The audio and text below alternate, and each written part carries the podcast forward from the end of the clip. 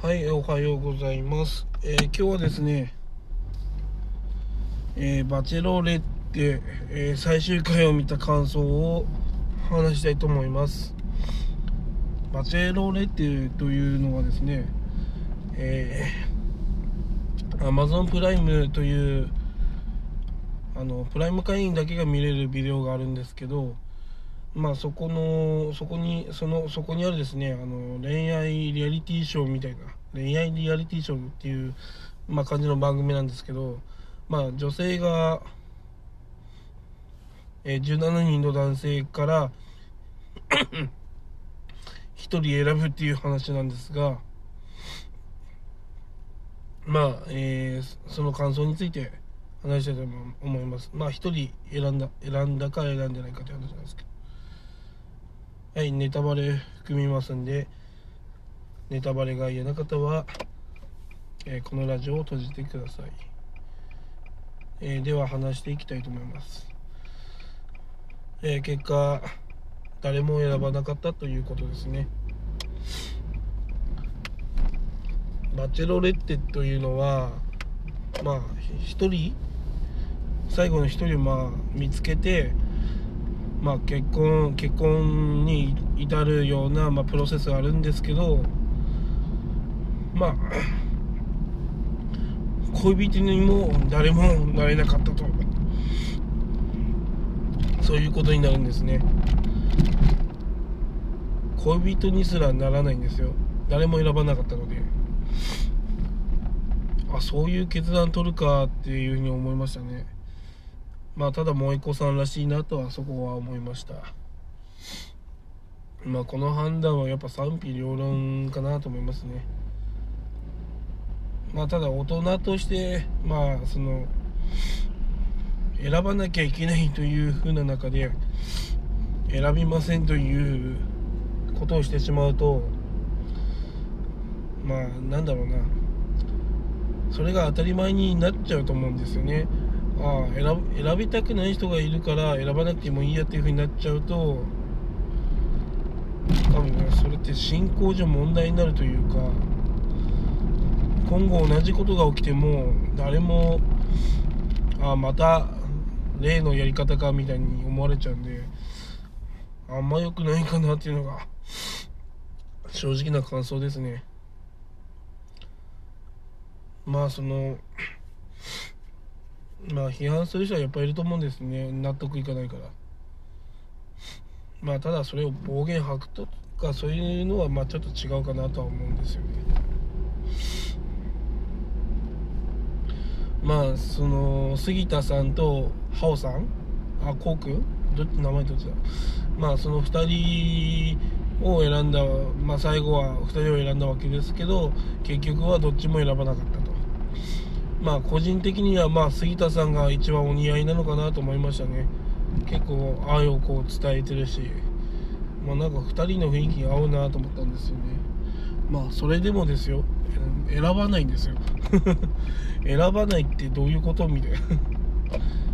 で最終話の時にあのがあの外国人のママラカイ？あのかっこよくてあの一番最年少の23歳がおかしいよねって。あのこれって1人選ばなきゃいけないんだよって。そういうルールだよねって。で選ばなきゃいけないのに誰も選ばないっていうのはどうなのみたいな。でそれは分かるまあ選ばないのは分かったんだけどその付き合ってみるっていう可能性もなかったのって。付き合って発展するっていう可能性もなんか捨ててしまうっていうところが確かに私もなんかそれはちょっとなと思うよなと思って。付き合ってみてダメだったらまあしょうがないよねって多分なったと思うんだけど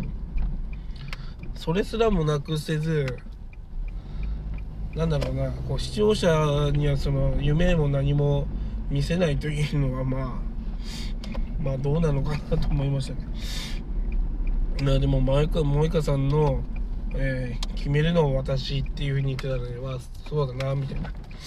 確かにそう言われたらそうなっちゃうなと思って。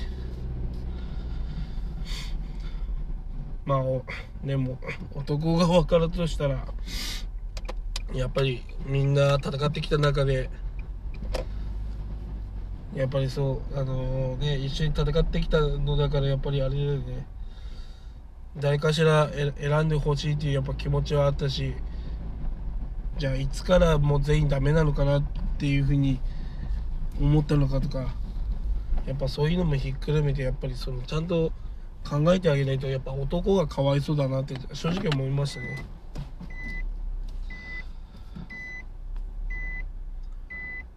いや、うん、やまあ、まあ、もう、一個さんが、まあ、今後どうなるのかわかんないけど、まあ、結婚、これからできんのかなっていうふうに思った時え、そういう決断の仕方だと、なかなか結婚できないなと思いましたね。で、まあ、下山さんっていう人がいいこと言ったんですけど、その、要はビビッと来ないと、まあ、要は、結婚にならないというか、多分そういうのがある人が、その、あの、萌子さんにとって、多分結婚する相手なのかなって、多分直感で。ただそれが今回のバチェロレッテでは17人の中ではなかったっていうことだと思うんですね。要は衝撃を与えなきゃいけなかったわけなんですけど、まあそれを17人が、まあ、衝撃を出せなかったっていうことなんですよね。まあそのバチェロレッティなんですけど、まあ本当はね、まあ誰か一人選んでくれたらなと思ったけど、まあ誰もいないのに選ぶのも確かにかわいそうだし。で、シェリーも言ってたけど、まあ大人だから一回付き合っちゃうと、こうなり合いでこう長く付き合っちゃう場合もあるし、多分萌子さんだから何年間も付き合っちゃうタイプなんだろうなと思いましたね。で、そういう風になっちゃうとやっぱりダメだから、まあここ、もう最初からもう付き合いませんって言った方が、まあ確かに、あの後腐れないのかなって思いましたね、まあ、確かにそういうそういうの方がいいかもしれないですね大人の場合は。下手に付き合うよりも。うん。もう最初から切る。まあそういうのもいいかもしれないですね。まあ、ただ、もう一個さんは、まあ、自分の道を歩きたいと思うんで、ただやっぱりこう、下屋さんも言ったように、そのビビッとくるということですね。まあ、それが多分運命の出会いだと思ってると思うので、それが来るっていうのはなかなかないと思うんですけどまあいろんな人と出会えばそのうちビビッと来ると思うんですよね。まあそうですねあと最後そのバチェロまあレッテとしてまあその2も3もシーズン23もやるんだったらやっぱり今回は最低でもこう形として1人を選ぶっていう形にはやっぱしといた方が良かったのかなとは思いますね。で番組のこともまあ考えないでやるんだったら、まあ、今回のやり方でもまあいいと思うんですけどまあやっぱこう見てる方としてもその1人で選ぶ選んでくれるっていう風なことをやっぱ望んでる部分もあるんで。まあ、やっぱあれですね次からその制裁とかやっぱ出さなきゃいけないですよねルールとして。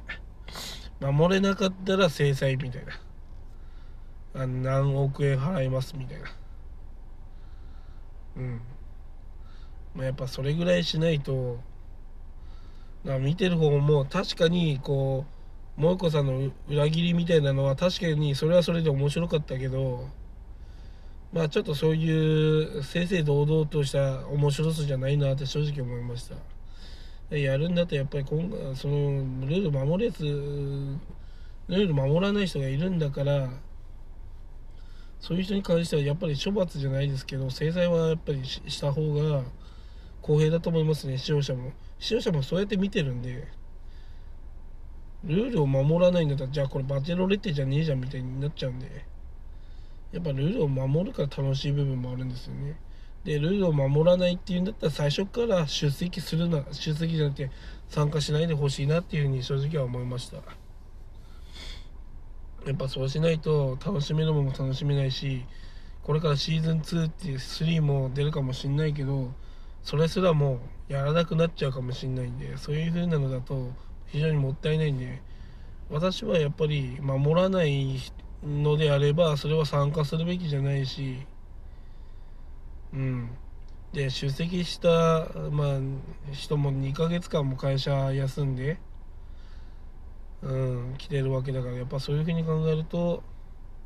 まあ、ちゃんとルールは守ってほしいしただルールを破るんだったらうんルールを破るんだったらっていうかそもそもルールを破る前提の人がいるっていうことに驚きなんで。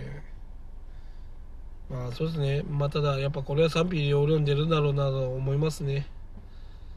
うん。まあまあ、今回は誰もいなかったってことですけど、まあ、もう一個さんがまあ好きな人、まあ、できればいいなと思いますね。その直感、そのビビッとくる、まあ、愛の正体がそのビビッとくる、あれなのかもしれないですけど、まあ、そういうのって結構大事だと思うんで、まあ、今後、萌子さんが付き合った人っていうのは、ビビッときた人っていうことになるんで、ちょっと萌子さんのその将来が気になりますね。以上です。